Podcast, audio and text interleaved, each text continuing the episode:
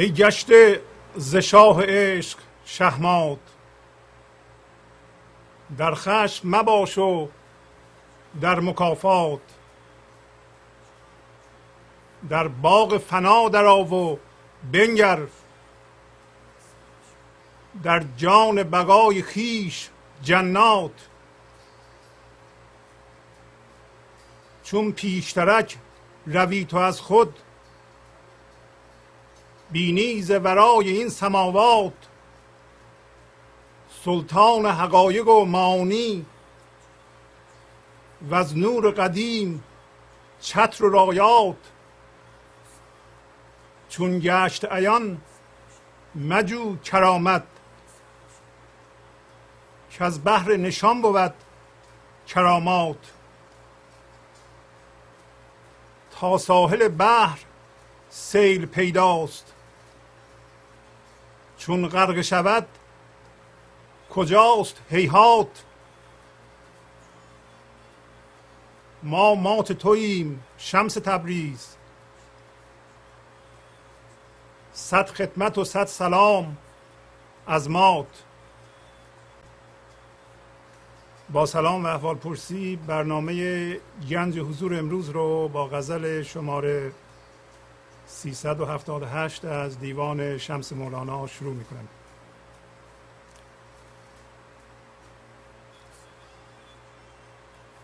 در غزلی که براتون خوندم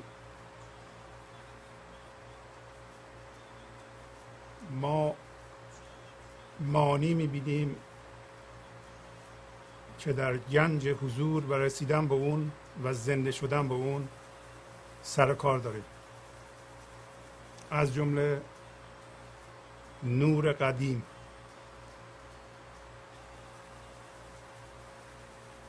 سماوات یعنی آسمان ها و رفتن به ورای اون. شما می‌تونید این سوالات از خودتون بکنید که ما چگونه می‌تونیم به اونور آسمان ها بریم؟ آیا می‌تونیم بریم و باغ فنا چیه؟ جان بقا چیه؟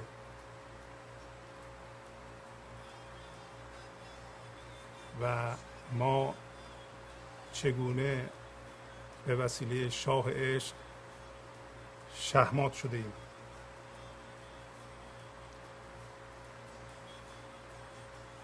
و آیا ما حقیقتا دائما در خشم هستیم. و اگر یه همچه چیزی درست باشه چجوری می‌تونیم از خشممون بیرون بیاییم؟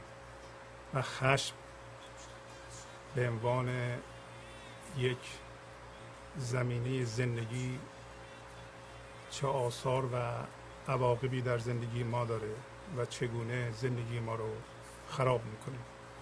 و ما رو از شادی اصیل درونی و خدادادی محروم می‌کنه. اینکه نیروی زندگی به طور عیان به ما نشون بده این به چه معنی هست و تصور ذهنی از اون عیان به چه معنی هست؟ آیا ما دائما به تصویر ذهنی از زندگی مشغولیم یا به طور عیان و عینی به اون زنده هستیم. شما می‌تونید از خودتون بپرسید. آیا وقتی زنده شدیم به زندگی در این لحظه و شادی رو عمیقا در تمام ذرات وجودمون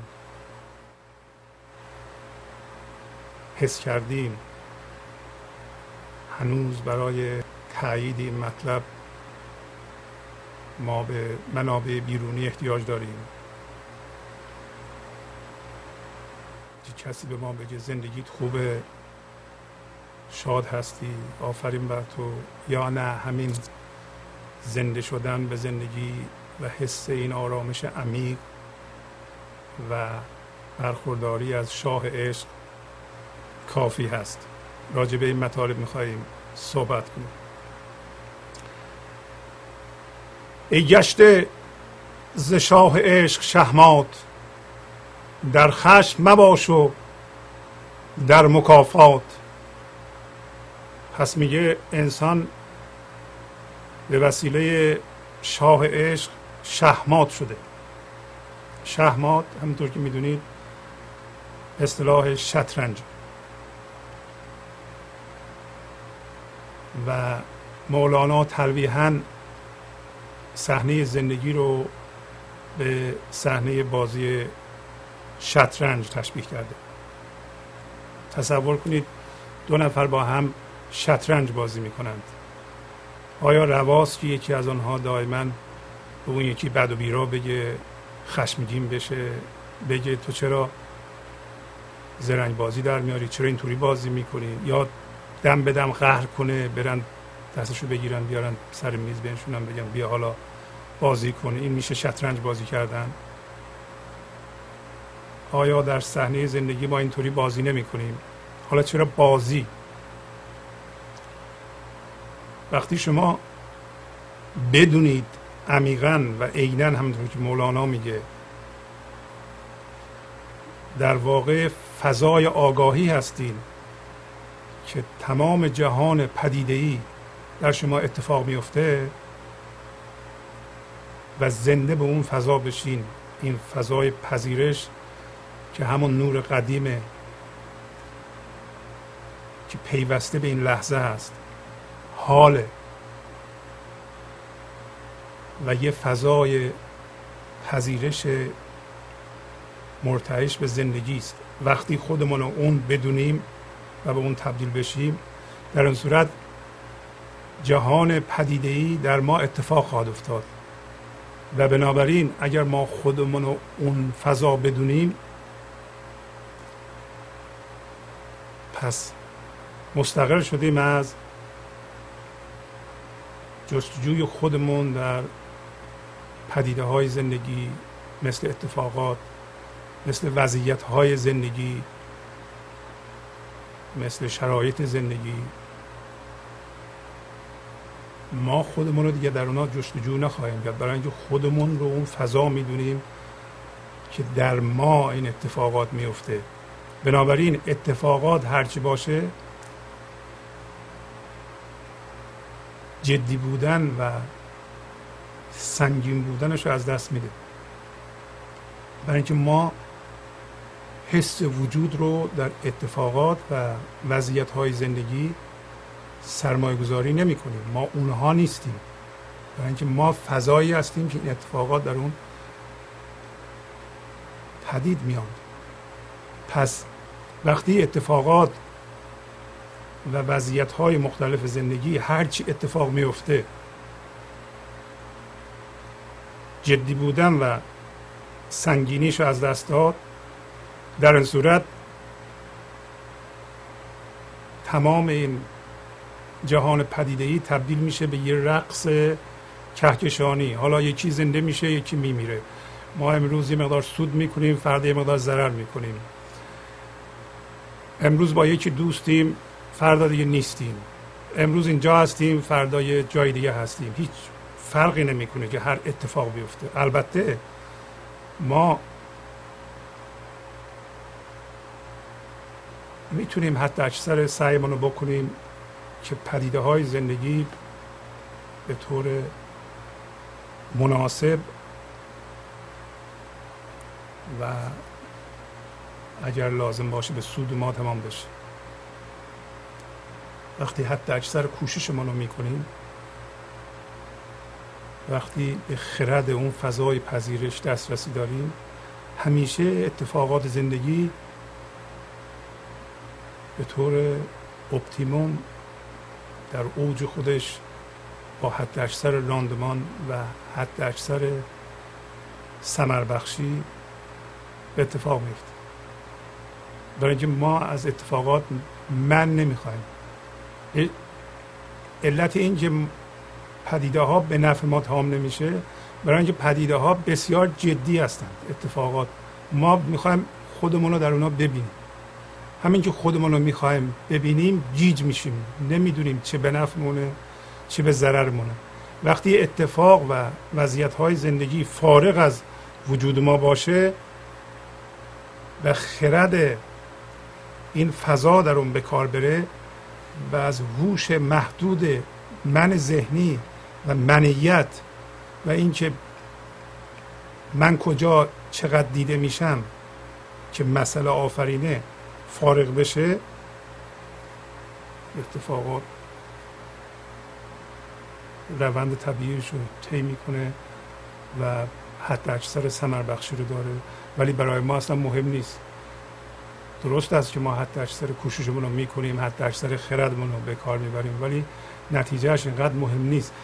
اون قدمی که این لحظه ما برمیداریم و شادی از وجود ما و هر کاری که انجام میدیم جاریه و در ما هم جاریه و حس زنده بودن رو می‌کنیم این مهمه. قدم این لحظه مهمه نه اینکه حالا سه سال دیگه چه اتفاق می‌خواد بیفته حتی اکثر رو سعیمون رو می‌کنیم که به اون هدف برسیم. ولی قدمی که الان برمیداریم مهمترین به اصطلاح جنبه این کار ماست. پس اگر زندگی به بازی تبدیل بشه ما اگه دقت بکنید بازیگوشیمون رو از دست دادیم. کارها برای ما بسیار جدی و مهمه و سنگینه. معنیش این نیست که ما باری به هر جهت باشیم و مسئولیت زندگی خودمون رو قبول نکنیم یا حتی اکثر کوششمون رو نکنیم. معنیش اینه که ما هم مثل بچه های کوچولو اگر الان هفتاد سالمونه باید بازی گوش باشیم. کی بازی گوش میشیم؟ وقتی که پدیده ها وجود ما رو به خود جذب نکنند. همون مثل بچه ها به جهان نگاه بکنیم. گوییم که ما الان خردمون بیشتر از اوناست و می‌تونیم اثر بخشتر باشیم. ولی باید بدونیم که ما همیشه اون فضای پذیرش هستیم و این اتفاقات مهم نیست معتبر است. مهم نیست. اگه اینطور باشه بازیگوشی به ما برمیگرده. هر اتفاقی میفته خوبه. برای اینکه ما شادی منو از اون فضا می‌گیریم. ما احتیاج نداریم که شادی منو از اتفاقات بگیریم. ما موقعی خوشی رو از اتفاقات می‌گیریم که ما خودمون رو در اون جستجو می‌کنیم. ما که خودمون رو در اتفاقات جستجو نمی‌کنیم. پس شادی ما از اعماق وجودمون میاد. پس زندگی تبدیل به صحنه بازی میشه. همین که مولانا تلویحا اشاره کرده زندگی الان دیگه شطرنج رو با ما با لبخند و با خنده هر دقیقه انجام میدیم. شطرنج زندگی رو. پس به انسان شهمات شده. کسی که شهمات شده در بازی شطرنج دیگه جای با شطرنج باخته. وضعیت فعلی ما رو مولانا بیان می‌کنه. ما بازی رو باخته ایم و وقتی شهمات میشیم دیگه بازی تمامه. ولی ما بازی رو باختیم ولی فعلا میگیم درسته که ما بازی رو باختیم فعلا به اون طرف مقابل تو حالا بازی کن وانمود کن که ما بازی رو نباختیم. ما هم انکار می‌کنیم بازی رو باختیم.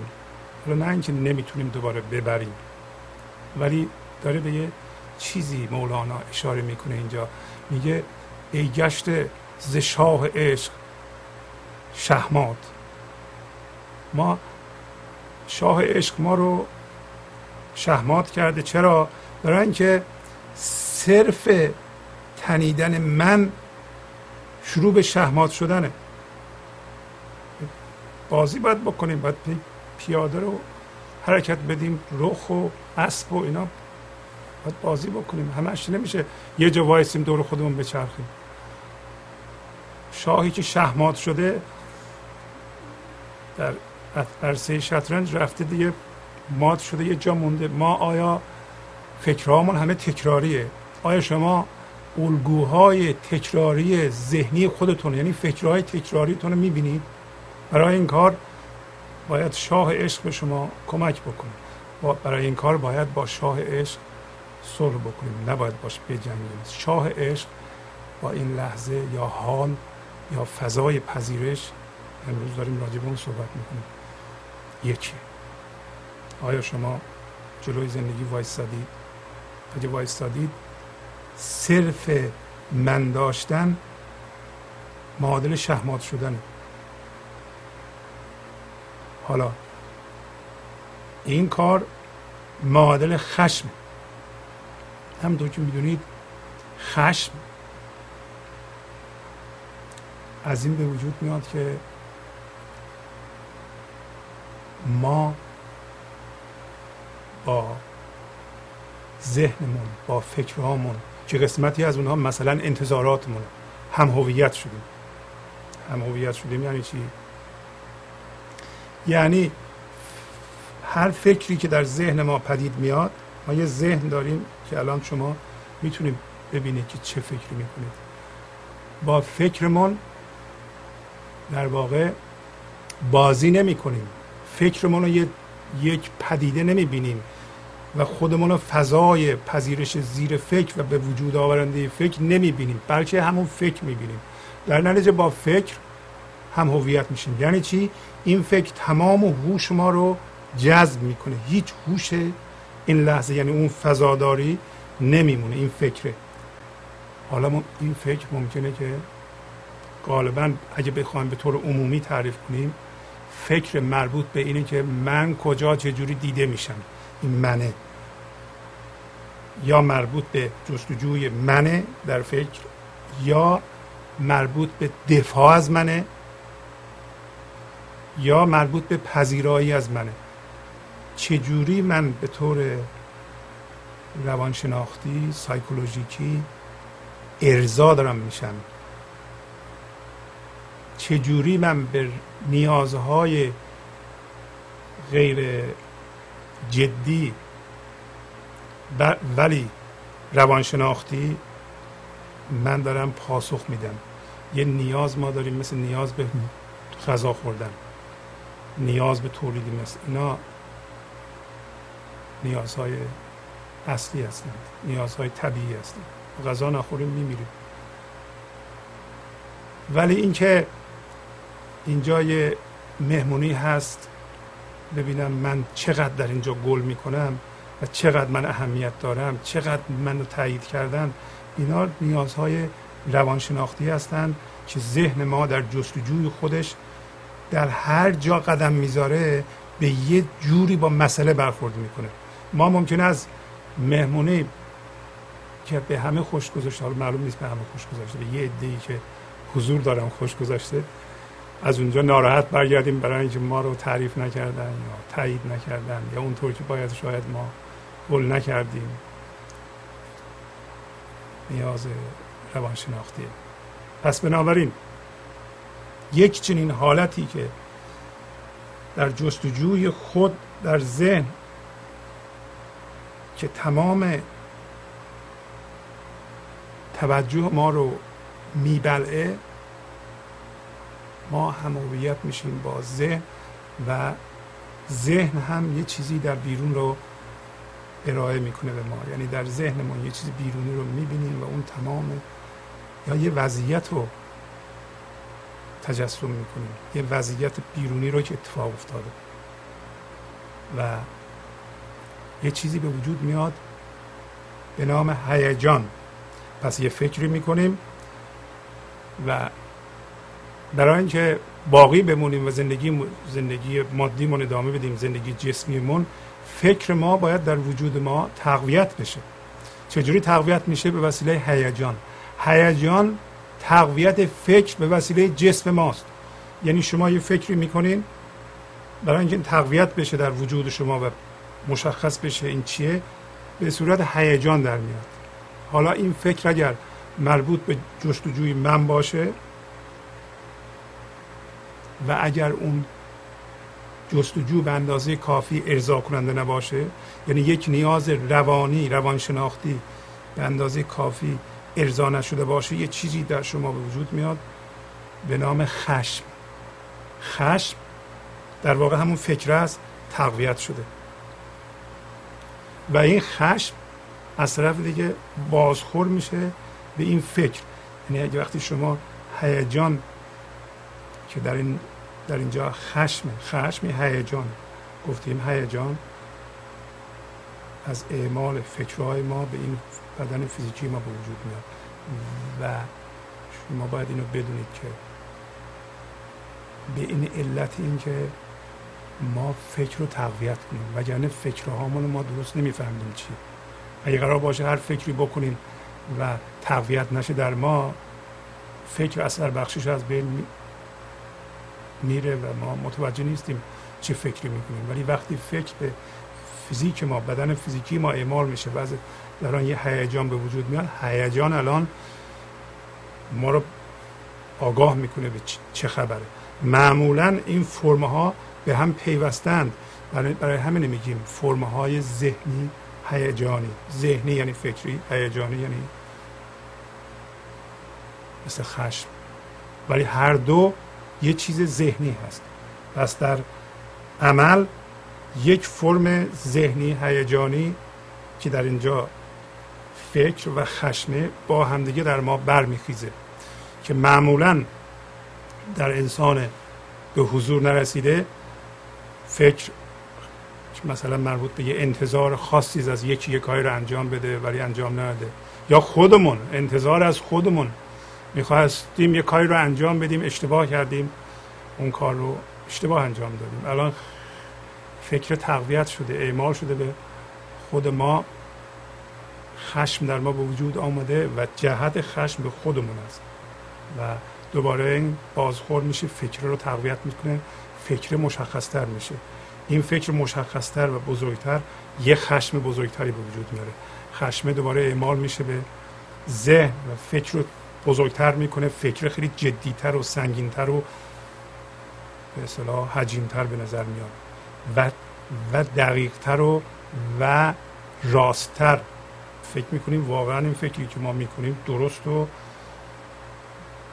و مقرون به حقیقت هستن. عین حقیقت هیچ کس فکر نمی‌کنه که فکرهاش اشتباه از این ور خشم بیشتر میشه تا ما رو به تصرف خودش در میاره. تا اونجا که فکر و هیجان که در مورد خشم باشه فکر و خشم وقتی ما رو تصرف کرد ما دیگه از حالت طبیعی خارج شدیم و حتی به جایی ممکنه ما رو برسونه که کمترین هوش این فضا در ما وجود نداشته باشه. یعنی همه به وسیله این فرم ذهنی هیجانی جذب بشه. در اینجا یادآوری کنم که خشم فقط به دیگران نیست. ما باید خودمان را هم ببخشیم. این نصیحت مسیح که میگه ببخشید برای اینکه نمی‌دانند. Forgive them for they know not what they do. میگه اونها رو ببخش برای اینکه نمی‌دونن چی کار می‌کنند. نمی‌بینن چی کار می‌کنند. این در مورد ما هم صادقه. یعنی خودمون هم در اون صدق می‌کنیم. یعنی خودمون هم می‌تونیم ببخشیم. برای اینکه موقعی که این کار رو انجام می‌دادیم بهتر از اون نمی‌دونستیم. بیشتر از اون نمی‌دونستیم و شاید الان هم نمی‌دونیم. و بنابراین اون قسمتی از خشمهای ما که مربوط به خودمونه خشم باید بخشیده بشه. برای بخشیدن خشم میبایستی که یک مقداری هوش این لحظه در شما پدید بیاد. امروز راجع به این قضیه صحبت می‌کنیم. ولی همین نصیحت مولانا که ای گشته ز شاه عشق شهمات در خشم مباش و در مکافات. یعنی اگه در خودت خشم می‌بینی اگرم نمی‌بینی این هشدار به جاست به طور کلی 99 درصد انسان ها که البته من اینجا به مقدار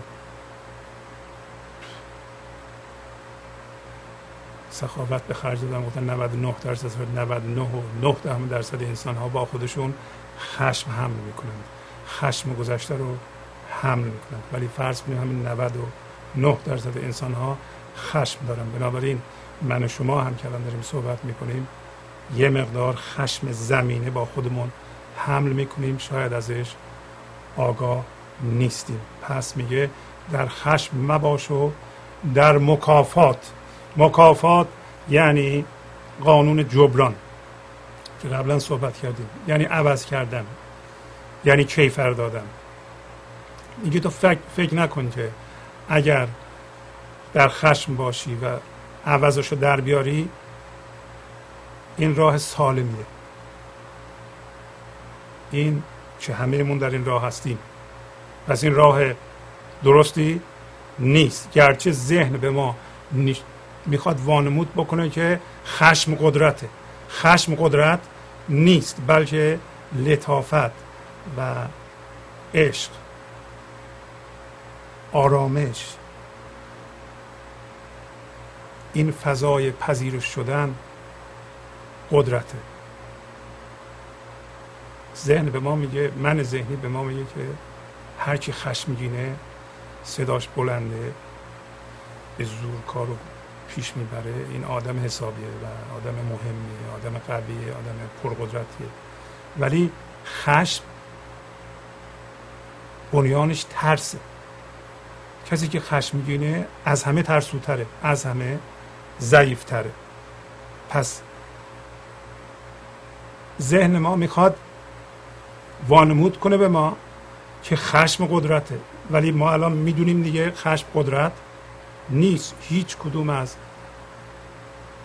قوی ترین مردان عالم که اسمی ازشون بر جای مونده مثل همین مولانا اینا آدم های خشمگینی نبودن یا حافظ.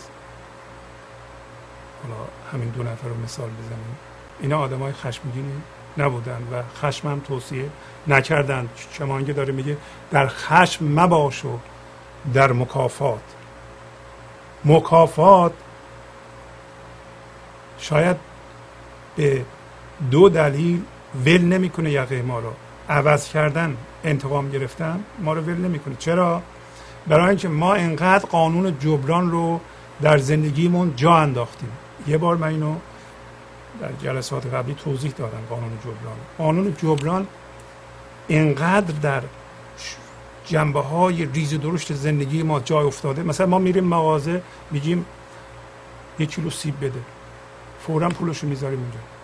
وقتی سیب رو برداشت. این قانون جبران.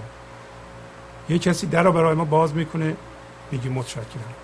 یا یک کسی کار غلطی می‌کنه میگیم معذرت می‌خوام. اینا همه قانون جبران. اینقدر ریز و درشت جا افتاده و ما اینو حک کردیم در شاید در سایکی بشری حک شده قانون جبران. و مخصوصا جایی که ذهن و من کار می‌کنه قانون جبران کار می‌کنه. مخصوصا جاهایی که جنبه منفی مطرح میشه. مثلا ما می‌خوایم خودمون رو یه جایی ببینیم ولی نمی‌تونیم ببینیم. انتظار داریم. یک چیزی به ما برسه ما را تایید کنند و سود مادی برسه انتظار داریم.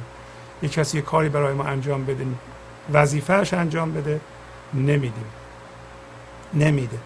و این سبب بروز هیجان میشه به نام خشم. کمک می‌گیره از قانون جبران. حالا که تو این کار رو کردیم منم باید این کار رو بکنم. به علاوه دو تا قانون هست در قانون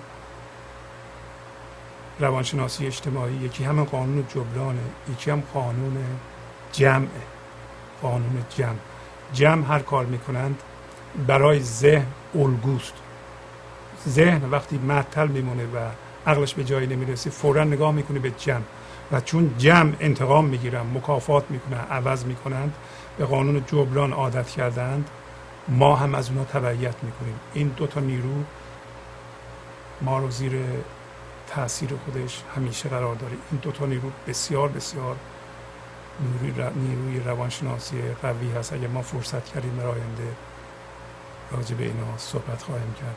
مطلب دیگه ای راجع به خشم یا هیجان اینه که مخصوصا ریشه لاتین این کلمه هیجان یعنی تعادل رو برهم زدن. درست مثل که شما روی آب یه تکونی بدین تعادلش به هم می‌خوره. ولی چند لحظه بعد تعادل دوباره برمیگرده. هیجان و خشم در ما اگر به وجود میاد باید لحظه ای باشه. شما الان اگر به هر حال ما در جهان مادی زندگی می‌کنیم. خشمگین هم میشیم. باید پس از یک دقیقه مثل اون آب به حالت سکون برگردیم. یعنی این خشمه به طور کلی از بین بره. نباید نوسان کنه بچسبه به خشمای گذشته. باید ببخشید.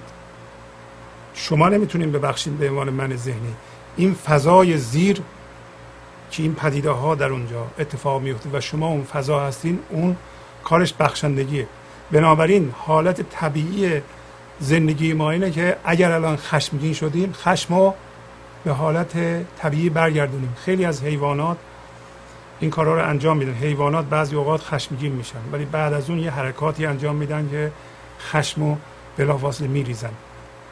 از جمله مثل اردک ها اردک ها وقتی با هم دعواشون میشه مثلا سر قلم رو زندگی مثلا روی آب. پس از که دعوا تمام شد حالاشون اینطور اینطوری می‌کنن یعنی دارن خشم و میریزن. بعدم شنا می‌کنن آرام و موزون میرن دنبال زندگیشون. دیگه خشم و نگه نمیدارم به صورت کینه که در ما وجود داره و ازش من درست کنم شما می‌تونید دقت کنید که یه مقدار زیادی از هویت شما از این خشم ها و کینه ها به وجود میاد. یعنی شما هویت می‌کشین از اینا بیرون و شما می‌تونید ببینید که این لحظه وجود جسمی شما را اینا دارن فاسد می‌کنن. اگر می‌بینید می‌تونید به عنوان اون فضای زیر خشم ها رو زوب کنید و رها کنیم برن. تا زمانی که ما به خشمامون چسبیدیم و از اونها هویت می‌گیریم. خشم ها با ما خواهند بود و بدن جسمی ما رو خراب خواهند کرد. ولو ما میلیون ها دلار پول داشته باشیم ما روی شادی رو نخواهیم دید. کما اینکه خیلی ها این راه رفتن و انواع و اقسام مرض ها دچار شدند و هنوزم اون راه رو دارن ادامه میدن. فکر می‌کنم راه خشم و کینه راه زندگی راه زندگی نیست. همونطور که مولانا میگه در خشم مباش و در مکافات. پس این نکته یادمون باشه. خشم و هیجان مثل تکون دادن سطح اقیانوس. اقیانوس وجود شما. پس از اینکه روش تکون خورد بلافاصله باید به تعادل برگرده. نمیشه شما همیشه در اختشاش باشین. شما هیچ موقع هیچ اقیانوسی ندیدین که یه دفعه شما با انگوش بزنین روی اقیانوس تا الالعبد این اقیانوس در اختشاش باشه. شما هست یه بار ما سی سال پیش عصبانی شدیم یه کسی حرفی ما زده. هنوز هنوز. ما ول نمی کنیم در حالتی که ما روی اقیانوس وایستاده ایم اقیانوس زندگی. این پوسته بیرونی یک توهم. ما همون امروز خواهیم گفت نور قدیم هستیم. ما همون فضاداری این لحظه هستیم. در باغ فنا درا و بنگر در جان بقای خیش جنات. پس میگه در خشم مباش و در مکافات. چیکار کن؟ بیا در باغ فنا. در باغ فنا یعنی من کاذب تو.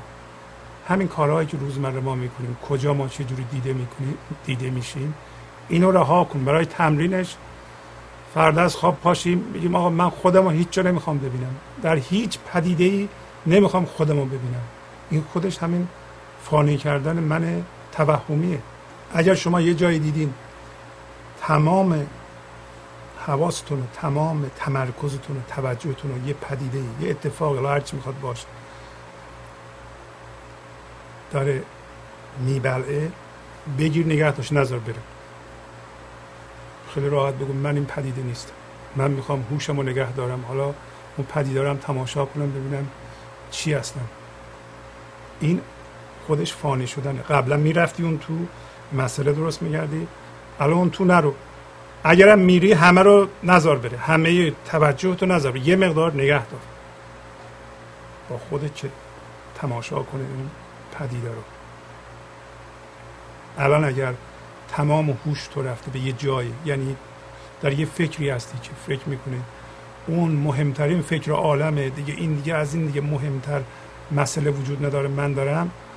شما یه مقدار از هوش رو از اون بکش بیرون با اون هوش شروع کن به این این مسئله رو تماشا کردن. و خواهی دید که اون مسئله یواش یواش داره از بین میره. اون مسئله ممکنه معتبر باشه ولی مهم مثلا نیست. مهم همون اون هوشی است که از اون کشیدی بیرون. الان تقویتش کن. اون همون نور قدیمه که الان داریم راجبش صحبت می‌کنیم که میگه در باغ فنا در و بنگر در جان بقای خیش. جنات جنات یعنی بهشت. شما اگر به باغ فنا بیاییم ببین چه جوری میگه. باغ فنا باغ جای قشنگی پس فنا شدن یعنی این هویت کاذب رو و این جستجوی من رو در پدیده ها پایان بخشیدن و هوش رو در این لحظه با خود نگه داشتن و نذاشتن تماما توی پدیده های ذهنی بره این همون شروع فانی شدن. یه جا میاد می‌بینین که اتفاقات میفتند برای شما معتبرند. حالا سود داره ضرر داره می‌بینین برای شما مهم نیستند چرا؟ برای اینکه در اون باغ فنا هستین. در اون باغ فنا چرا میگه باغ فنا؟ برای اینکه شادی شما وقتی از اعماق وجودتون میاد شما به پدیده بیرونی اتفاق بیرونی احتیاج نداره اینکه اون شادی بیشتری به شما بده. برای اینکه زندگی تماما و به طور پر و کامل الان در شما در جریانه. حالا اون اتفاق چیزی نداره که به شما اضافه کنه. چون شما قبلا به اوج شادی رسیده ایم و در به سر می‌بریم. در باغ فنا در آب و بنگر در جان بقای خیش به محض اینکه شما هوش رو هوش این لحظه رو این فضای زنده رو که داشت می‌رفت به پدیده های ذهنی نمی‌ذارین دیگه بره جان بقا در شما شروع می‌کنه به رشد کردن. جان بقا شما می‌خواین جان بقا رو حس کنید. الان به جای اینکه متمرکز بشین در سرتون و تمام حواستون رو بدین به حرفای من یا به, به هر چیزی که دور اتفاق میفته یا به هر چیزی که اون زیر شاید زیر این صحبت های پدیده ای است که داره اصلا در ذهن شما رانده میشه و بیشتر انرژی رو اون جذب کرده. یعنی شما حواستون اونجاست. به حرفهای منم گوش می‌کنید. هفتاد درصد ذهنتون تمرکزتون رفته اون تو. حالا شما بیرون بکشید دوباره فرا بخوانید این هوش رو. می‌بینید یه جان بقا در شما زنده میشه. جان بقا یعنی جانی که هیچ موقع نمیمیره. اگر کسی مثل مولانا به جان بقای شدید و پر و کامل در این لحظه برسه و همیشه در آنجا باقی بمونه این آدم جاودانه زنده شده. جان بقاست. اون از نوع نور قدیمه و زندگی مردگی نیست. ما تولد و مرگ داریم. ما یه زندگی داریم یه تولد و یه مرگ. ما مرگ جسمی رو فکر می‌کنیم عکس زندگیه. عکس زندگی نیست اون. زندگی اصلا عکس نداره. زندگی مردگی نیست. زندگی جاودانه است. برای همینه یه نور قدیم. نور قدیم یعنی همیشه این لحظه زنده است و ما همیشه در این لحظه است ما اگر با این معنی به خودمون نگاه کنیم اصلا نمی شده که ما رو برنجونن ما رو آسیب بزنند اگه شما فکر می‌کنید آدم آسیب دیده هستید و پدر شما در اومده و ظلم شده اصلا داغون شدین. اگر شما می‌دونستین که ذات شما رو در اصل اون چیزی که شما هستین نمی‌شد آسیب زد بهش از این توهم فورا بیرون میومدین الان شما می‌تونید بگین هر کاری که در گذشته برای من کردن نمی‌تونسته من آسیب بزنه. ممکنه تمام این توهم یه دفعه بریزه و شما به جان بقا برسید. در باغ فنا در و بنگر این زیبایی رو و این زندگی رو این زنده بودن در این لحظه رو. در کجا؟ در جان بقای خیش در جان باقی خیش در جان همیشه جاویدان خیش. جنات بهشت رو در اونجا ببین. پس بهشت همین لحظه برای شما میسره به شرطی که به جان بقا دسترسی پیدا کنید چون پیشترک روی تو از خود بینی زبرای این سماوات. سلطان حقایق و مانی و از نور قدیم چتر و رایات. پس میگه اگر تو از این خود از این من توهمی از این من ذهنی هویت بدلی حیثیت بدلی هر چی که اسمشو می‌ذارین که برای ما خیلی مهمه که ما رو مجبور می‌کنه که دائما دنبال ارزای نیازهای بیجای روانشناسی خودمون باشیم. کجا ما چقدر دیده میشیم؟ که اگه یه ذره از این تو جلوتر بری یه ذره بیرون بیایی از این کجا میری؟ از ورای از اون ور این آسمان ها میری اون ور این آسمان ها چی می‌بینی؟ سلطان حقایق و معانی پادشاه حقیقت و معنی رو تو می‌بینی. و از نور قدیم چتر و رایات پس یک نشانه هایی رو یه پرچمی رو علمی رو مثل پادشاهان قدیم میمدن یه بند و بساطی داشتن مثلا پرچم بر می داشتن معلوم بود پادشاه میاد.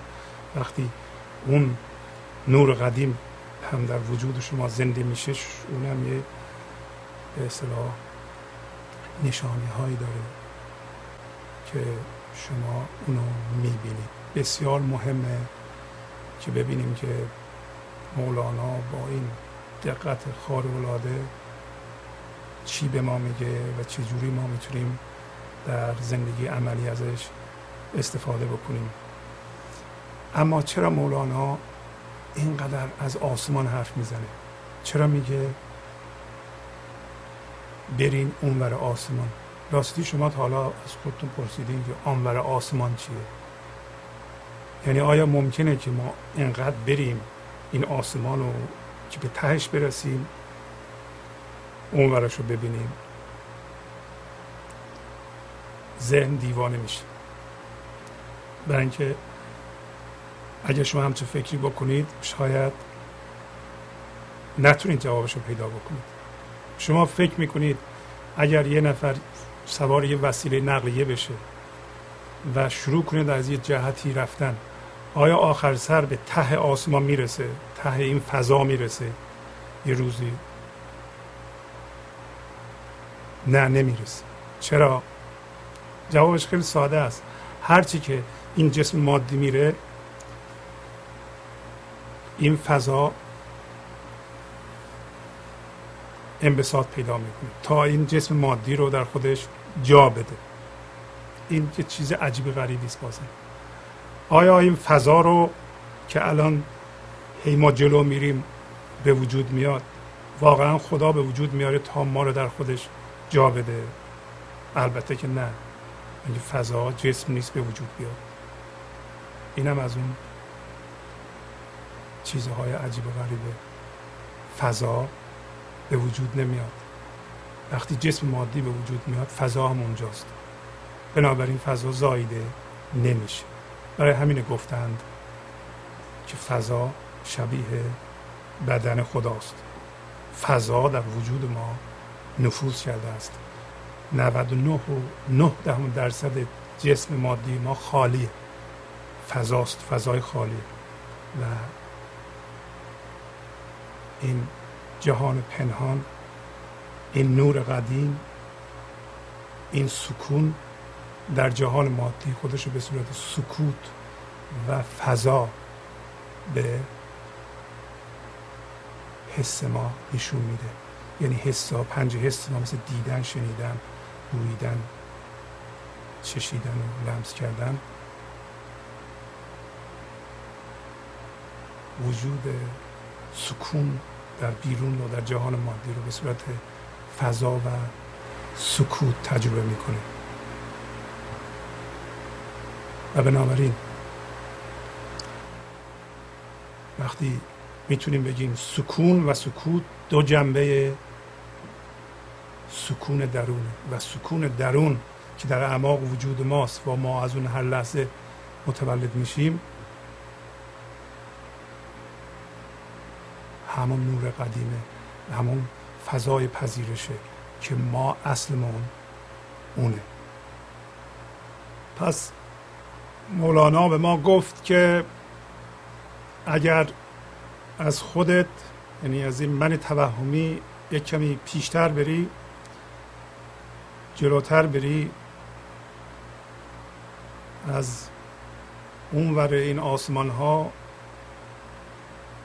سلطان حقیقت و معنی رو می‌بینی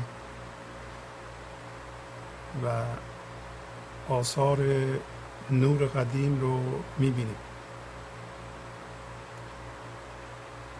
ولی ما می‌دونیم که ما نمی‌تونیم اون برای این آسمان بریم. تازه اگر می‌تونستیم بریم هم فایده نداشت. پس منظورش این آسمان نیست. این آسمان یا فضا خلا در واقع یک نمود خارجی از یک فضای دیگه است که در درون شماست و شما همون فضا هستید. همون نور قدیم هستید. برای اینکه این کار رو انجام بدیم ما همین کاری که الان مولانا میگه از خودمون پیشتر بریم. ما باید بریم درون بدنمون. ما دو تا بدن داریم.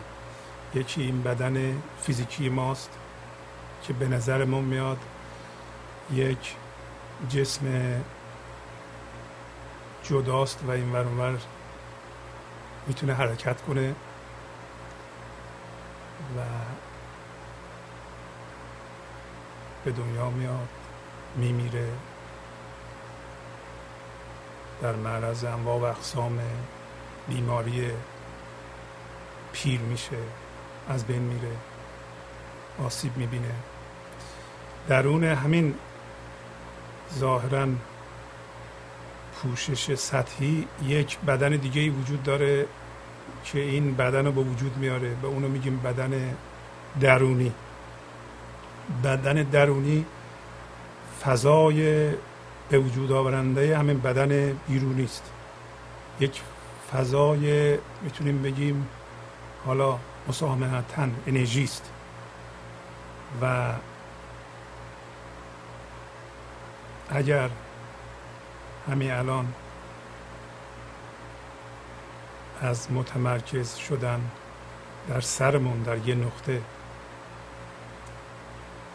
دست برداریم و جدی گرفتن فکرهامون دست برداریم و تمرکزمون رو از سرمون به درون بدنمون ببریم و این بدن رو از درون حس کنیم اون زندگی رو حس کنیم. یک دفعه ممکنه که این فضا رو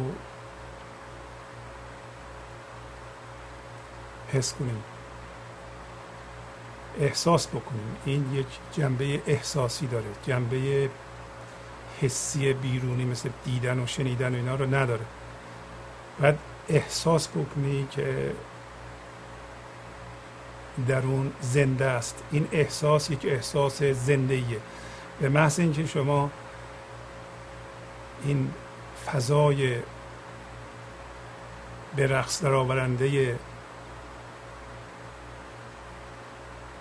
به اصطلاح فیزیکتون و جسمتون رو حس کردید می‌تونید هرچی بیشتر در اون فضا فرو برید و اون فضا یه ذره پیشترک برید.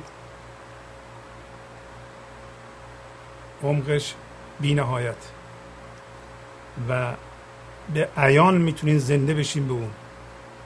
یعنی زنده بودن خودتون خودتون می‌تونین حس کنید. عیان اینجا میگه چون گشت عیان یعنی وقتی رفتی به درونت و این فضا رو حس کردی و به اعماق وجودت رفتی و یه دفعه زنده شدی به اون این عیانه این عینه. این با تصویر ذهنی از زندگی که الان ما خودمون ساختیم راجع به زندگی یه چیزهایی ساختیم. میگیم زندگی باید اینطوری باشه آدم باید این کار رو بکنه. تعریف و توصیف اینا چیزهای ذهنیه اینا عیان نیست. توصیف ذهنی عیان نیست. پس مولانا در اینجا میگه اگر عیان گشت به تو دیگه انتظار کرامت نداشته باش. کرامت یعنی کارهای خارق العاده از این نیرو خواستن. یعنی تو نخواه که که تو مثلا کارهای عجیب غریب انجام بدی یا نشانی هایی از اون ببینی. چون برای اینکه حالا کرامت رو در ادبیات ما گاهی اوقات یه دی دنبال کرامت کار خارق العاده حسی هستن. می‌خوام ببینن یه نفر اگر به حضور رسیده مثلا مولانا به هیچ وجه به این چیزها توجه نداره. همین به عیان زنده شدن توجه داره. چی مثلا یه نفر میگن آقا این اگر حضور کامل داره بیاد یه کار خارق العاده و فوق العاده بکنه. مثلا رو آب راه بره. چون آب که نمیشه؟ راه رفت یا مثلا بپره تو هوا. این که نمیشه که؟ این اگه بگیم یه نفر میپره در هوا با آدم میخندن. هیچ کس تا حالا در هوا نپریده. اگه کسی هم به آسمان رفته آسمان و الان مولانا داریم داریم راجع بین آسمان صحبت می‌کنیم. به محض اینکه به اعماق وجود خودت بری این آسمان باز میشه. برای تو در درون. و یه ذره جلوتر بری در شرق این رودخانه هستیدار رو که بین جهان پنهان جهان اظهار نشده و جهان اظهار شده هست بهش میگن چی؟ چی؟ چی؟ همه رودخونه است. رودخونه زندگی است. ما رودخونه رو می‌گیریم میریم به اعماق وجودمون و در اونجا با خدا یکی میشه با هستی پنهان یکی میشه ولی دقت کنید یه نکته بسیار باریکی در اینجا هست. داریم میگه که چون پیشترک روی تو از خود بینی یعنی می‌بینی. این دیدن خیلی خیلی مهمه. این دیدن همین معرفته یعنی دانستنه.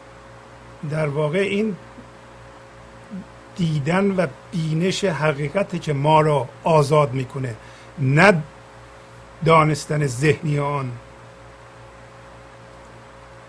همه ما به طور ذهنی می‌دونیم. ما می‌تونیم حضور رو در عرض یه دقیقه با چند جمله تعریف کنیم بریم دنبال کار خودمون. اصلا چه لزومی به این همه صحبت هست. حضور یعنی زنده شدن در این لحظه تام شد. زنده شدن به انرژی این لحظه یعنی حضور. حضور کامل یعنی زنده شدن کامل در این لحظه به وجود زندگی. تمام شد. تصویر ذهنی. این این توصیف ذهنی هیچ فایده نداره این گفتن این. گفتنش ممکنه بهتر از نگفتنش باشه. ولی ولی اینکه شما به عینه و در عمل هوش و از از چیزهای بیرونی بکشیم بیرون. وقتی شما هوش و شما الان اگر به فضا نگاه کنید می‌بینید که فضای خالی می‌بینید و یه سری اجسام. حالا شما اگر توجهتون رو از این اجسام در بیرون بکشیم بیرون توجهتون از تمام اجسام بیرونی اگر بیرون کشیده بشه فرا خوانده بشه و روی فضای خالی تمرکز بکنید در واقع در درونتون هم توجهتون از چیزهای ذهنی بیرون می‌کشین و, و می‌ذارین در فضای درون. در این صورت فضای درون در شما زنده میشه. در بیرون سماوات فضای بیرون شما فوکس می‌کنین روش. تمرکز می‌کنین توجهتون روی فضای بیرون یا سکوت دو جنبه جهان پنهان در بیرون یه دفعه در درون این فضا باز میشه. در بیرون توجهتون کاملا روی اجسام بیرونی پدیده ها وضعیت های زندگی می‌ذارید در درون ذهن ایجاد میشه. پس ذهن شما ذهن مندار شما یعنی اینکه اجسام بیرونی تمام توجه شما رو جذب و میبلند. اگر همه رو نذاریم بره به وضعیت ها و یه مقدار روی فضا تمرکز کنید در درون یه مقدار فضا باز میشه. اون فضای درون در واقع ورای آسمان شما به ورای آسمان از درون می‌تونید برید برای اینکه در درون شما جنستون ماهیتتون ذاتتون اون فضای سکونه که معادل بیرونیش همین سکوت فضای خالی عدمه چرا این همه میگن عدم؟ عدم یعنی چی؟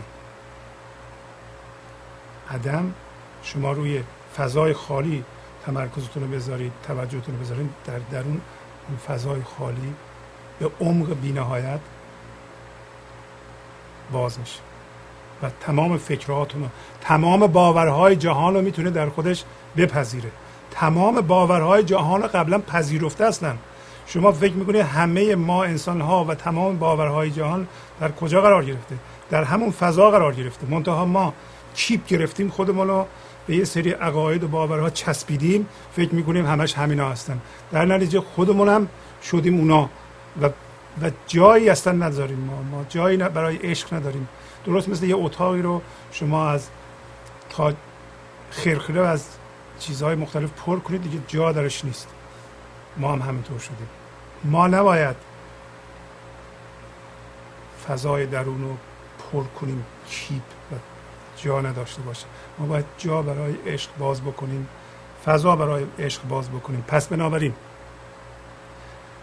ما از طریق این سرچشمه پیشتر از خود میریم از خود توهمی. خود توهمی هم ذهن در ذهن ماست من ذهنی. هوش و توجهمون از اون می‌کشیم بیرون میریم درونمون. بدن درونیمون رو حس می‌کنیم زنده میشیم به اون و میریم در درون. و از طریق این رودخونه میریم به اعماق وجود خودمون. و وقتی دوباره می‌خوایم برگردیم این کار آگاهانه صورت می‌گیره. وقتی میاییم بیرون فکرهایمون و جهان مادی خلق میشه. وقتی درون میریم با اون یکی میشیم. شما هر شب وقتی میخوابید و به خواب عمیق بی رویا فرو میرین با اون انرژی میپیوندید. ما نمی‌تونیم فقط با غذا زنده باشیم. ما باید بخوابیم و در خواب بی رویا با اون انرژی با اون فضا یکی بشیم و انرژی زندگیزا رو از اون بگیریم و تا مدتی ما رو بقا میبخشه دوباره باید بخوابیم. ولی اینجا یه نکته باریک اینه که مولانا میگه بینی رفتن به اون فضا آگاهانه ما را آزاد می‌کنه. ما در خواب هر شب میریم ولی آزاد نمیشیم. و ولی میگه اگر تو بری آگاهانه در حالی که هوشیاریت هنوز هست به درونت و اون انرژی رو حس بکنی زنده بشی به اون برگردی دوباره به این دنیا به یه جنبه همون آدم هستی به یه جنبه دیگه اون آدم نیستی. برای اینکه یه مقدار هوش این لحظه که با حال یکیه در تو بیدار شده. در ضمن اگر بری به درونت اون انرژی رو و اون زندگی رو حس بکنی یه دفعه میچسبی به این لحظه. یعنی این لحظه از این لحظه خارج نمیشی. یعنی نمیری به گذشته و آینده. در نتیجه زنده در این لحظه هستی. به محض اینکه اون زندگی در تو زنده بشه این لحظه هم عینیتش رو در تو بروز داده. خواهی دید که این لحظه به طور عینی زنده هستی. در عین حال گذشته و آینده رو هم می‌بینی ولی گذشته و آینده دیگه معتبر نیست. معتبر هست مهم نیست. ما می‌دونیم مثلا سه روز دیگه این اتفاق خواهد افتاد و حتی اکثر کوششمون هم می‌کنیم. هر کاری هم لازمه می‌کنیم حس مسئولیت هم می‌کنیم. ولی مهم نیست اصل زندگی زنده. در این لحظه است برای که ما آگاه دیگه به اون فضای درون هستیم. پس بنابراین ورای سماوات رفتن از درون صورت می‌گیره. از درون به محض اینکه یه ذره جلوتر بریم می‌رسیم به فضای سکون.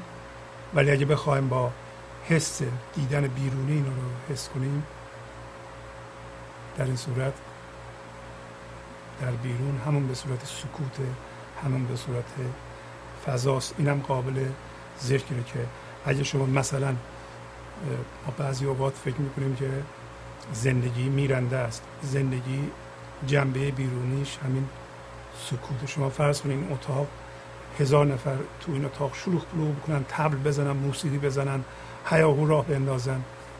آیا سکوت در اینجا آسیب می‌بینه.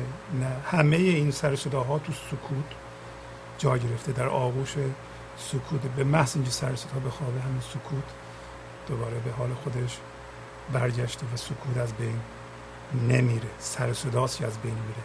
در جهان مادی هم ما جسم ماست که از بین میره. اون سکونی که ما رو به وجود میاره اون از بین نمیره. اگر تمام کهکشان و هر چی که در جهان وجود است یه دفعه فرو میریخت. از بین می‌رفت. اون سکون و این نور قدیم هیچ تکونی نمی‌خورد. شما هم همینطور. وجود جسمی شما یه دفعه بیفته نور قدیم شما هنوز باقیه. برای همین میگه جان بقا. اینا مطالب تئوریک نیست. اینا در عمل می‌تونید ازش استفاده بکنید. اگر یه مقدار حضور در این لحظه در شما ایجاد بشه. حضور در این لحظه یعنی حس اون زندگی زنده بدن درونی. یه دفعه خواهید دید که اصلون میشه برای شما و کارهای بیرونی تازه راه درست اجرای خودش رو پیدا می‌کنه. اون موقع هستی شما مسائلتون رو می‌تونید سبک سنگین کنید. وقتی در وضعیت ها شما خودتون رو جستجو نکنید تازه وضعیت ها هر کدوم وزن خودشون رو به شما نشون میدن اعتبار خودشون نشون میدن. شما یه چیزی که یک کیلو وزن داره یه دفعه یه خروار نمی‌بینید. یکی از اعوجاج های ذهنی همین مینیموم کردن و ماکسیموم کردن. چیزهای کوچولو رو بزرگ می‌کنه چیزهای بزرگ رو کوچیک می‌کنه. این اعوجاج ها در ذهن ما وجود داره و گاهی اوقات یه چیزی رو هیچ می‌بینه. یه چیزی رو بینهایت می‌بینه و گاهی اوقات میگیم به اصطلاح سیاه و سفید فکر کردن ذهن گاهی اوقات این کارو می‌کنه. یه چیزی رو همش سفید می‌بینه خیلی خوبه به به به یه چیزی رو همش سیاه می‌بینه. در حالی که وضعیت های زندگی همیشه اگر ما حضور داشته باشیم و درست ببینیم یه جایی بین صفر و صده. هر چیز ما رو نمره بدن یه سطحی داره بین صفر و صد. اینطوری نیست که اینمون صفره اونمون صفره همه چیزمون صفره همه چیزمون خراب. اینطوری نیست. در هر زمینه هر چقدر کار کردیم وضعیت ما در این زمینه یه نمره می‌بره. ولی ذهن ما وقتی حضور نداریم دوست داره که هی کج معوج بیاندیشه و برای ما مسئله درست کنه. مخصوصا با جستجوی خودش در وضعیت ها پس میگه وقتی این زندگی در تو عیان شد تو دنبال چیزهای خارق العاده نباش و همین زنده بودن زندگی برات کافی باشه. ما مثل درختان ممکنه که مثل مولانا به حضور برسیم بار بدیم. عظمت گاهی هم بعضی درختها سبز هستن سایه دارن کیف می‌کنن شاد هستن ولی میوه ندارن. اگر یه موقع می‌بینیم به حضور رسیدیم ولی هنوز میوه مثل مولانا نمی‌تونیم بدیم یا نمیدیم این هم اشکالی نداره. پس مولانا میگه تا ساحل بحر سیل پیداست. چون غرق شود کجاست؟ هیهات پس سیل وقتی به سمت دریا میره سیل تا جایی دیده میشه که وارد دریا نشه. وقتی وارد دریا شد و در اونجا غرق شد دیگه سیل رو نمیشه دید و ما هم همینطور هستیم.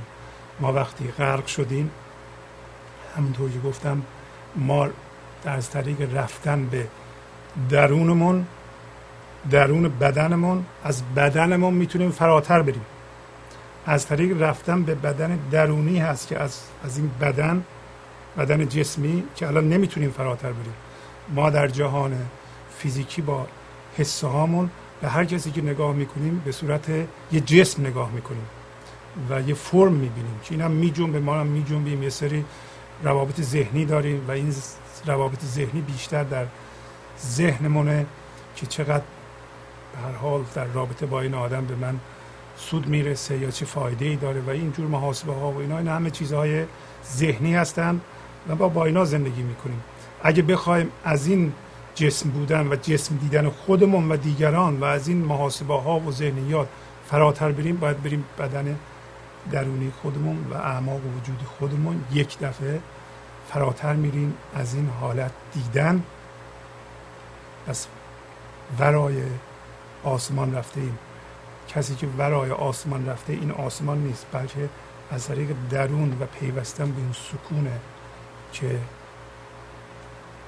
ما به برای آسمان میریم. برای اینکه گفتیم آسمان بیرونی شده اون جهان پنهان ما. با اون جهان پنهان وقتی یکی میشیم در واقع برای این آسمان رفته ایم و میگه که تو اگر می‌خوای خودتو ببینی همونطور که سیل تا به دریا نرسیده از دور نگاه کنی دیده میشه. وقتی رفت به دریا رسید دیگه اون آبی که وارد دریا شده دیگه اون نمیشه دید. ما هم اگر در غرق بشیم در اقیانوس زندگی درونمون در این صورت دیگه ما رو نمیشه دید. و در این صورت هست که ما به صورت دویی نمی‌بینیم. اینطوری نیست که بگم این من جسمی هم حل میشه در تمام این فضا وقتی نگاه می‌کنیم دیگه فقط منو نمی‌بینیم بلکه یه فضای زنده وجود داره و اون فضای زنده را هم در همه می‌تونیم ببینیم. در ضمن ذهنمون هم می‌تونیم ببینیم. هم ذهنمون رو می‌تونیم ببینیم همون فضا و دیدن ذهن و زنده بودن به اون فضا در آن واحد باز هم عشق نامیده میشه. اینم یکی از تعریف های عشق که حد اکثر سازندگی ما در اون موقع است. برای اینکه همیشه ما در کنترل و در اداره ذهنمان هستیم ذهن ما حاکم بر ما نیست که برای ما تصمیم بگیره بدون اطلاع ما. علال اصول نفس بنا به تعریف. یعنی من ذهنی که بدون اطلاع ما زندگی ما رو اداره می‌کنه. ما مات توییم شمس تبریز. صد خدمت و صد سلام از ما پس میگه ما حیران توییم شمس تبریز. شمس تبریز همون سکونه همون انرژی زنده است. همون نور قدیمه ما همش حیران اون هستیم. هم مست اون هستیم هم حیران اون هستیم. از طریق حس این عدم در درون ما ما حیران هستیم مات هستیم. مات بودن یا حیران بودن یعنی به صورت شگفتی و به صورت مراقبه به جهان نگریستن و در عظمت جهان فرو ماندن و ذهن و ساکت کردن به این ترتیب. پس ما, ما حیران شمس تبریز هستیم و بنابراین صد خدمت و صد سلام هزار خدمت و هزار سلام از ما به تو. و این در واقع یک حالتی از تسلیم است دوباره که ما این لحظه همجهت میشیم با نیروی زندگی و وقتی میگیم صد خدمت و صد سلام به نیروی زندگی یعنی ما دیگه وجود نداریم در واقع به عنوان یک آگاهی از شمس تبریز یا نیروی زندگی. و همجهت بودن با زندگی برای ما کافیه. با تشکر از شما که به این برنامه توجه فرمودین و با تشکر از دوستان اتاق فرمان با شما تا هفته بعد خداحافظی می‌کنم. خدا نگهدار.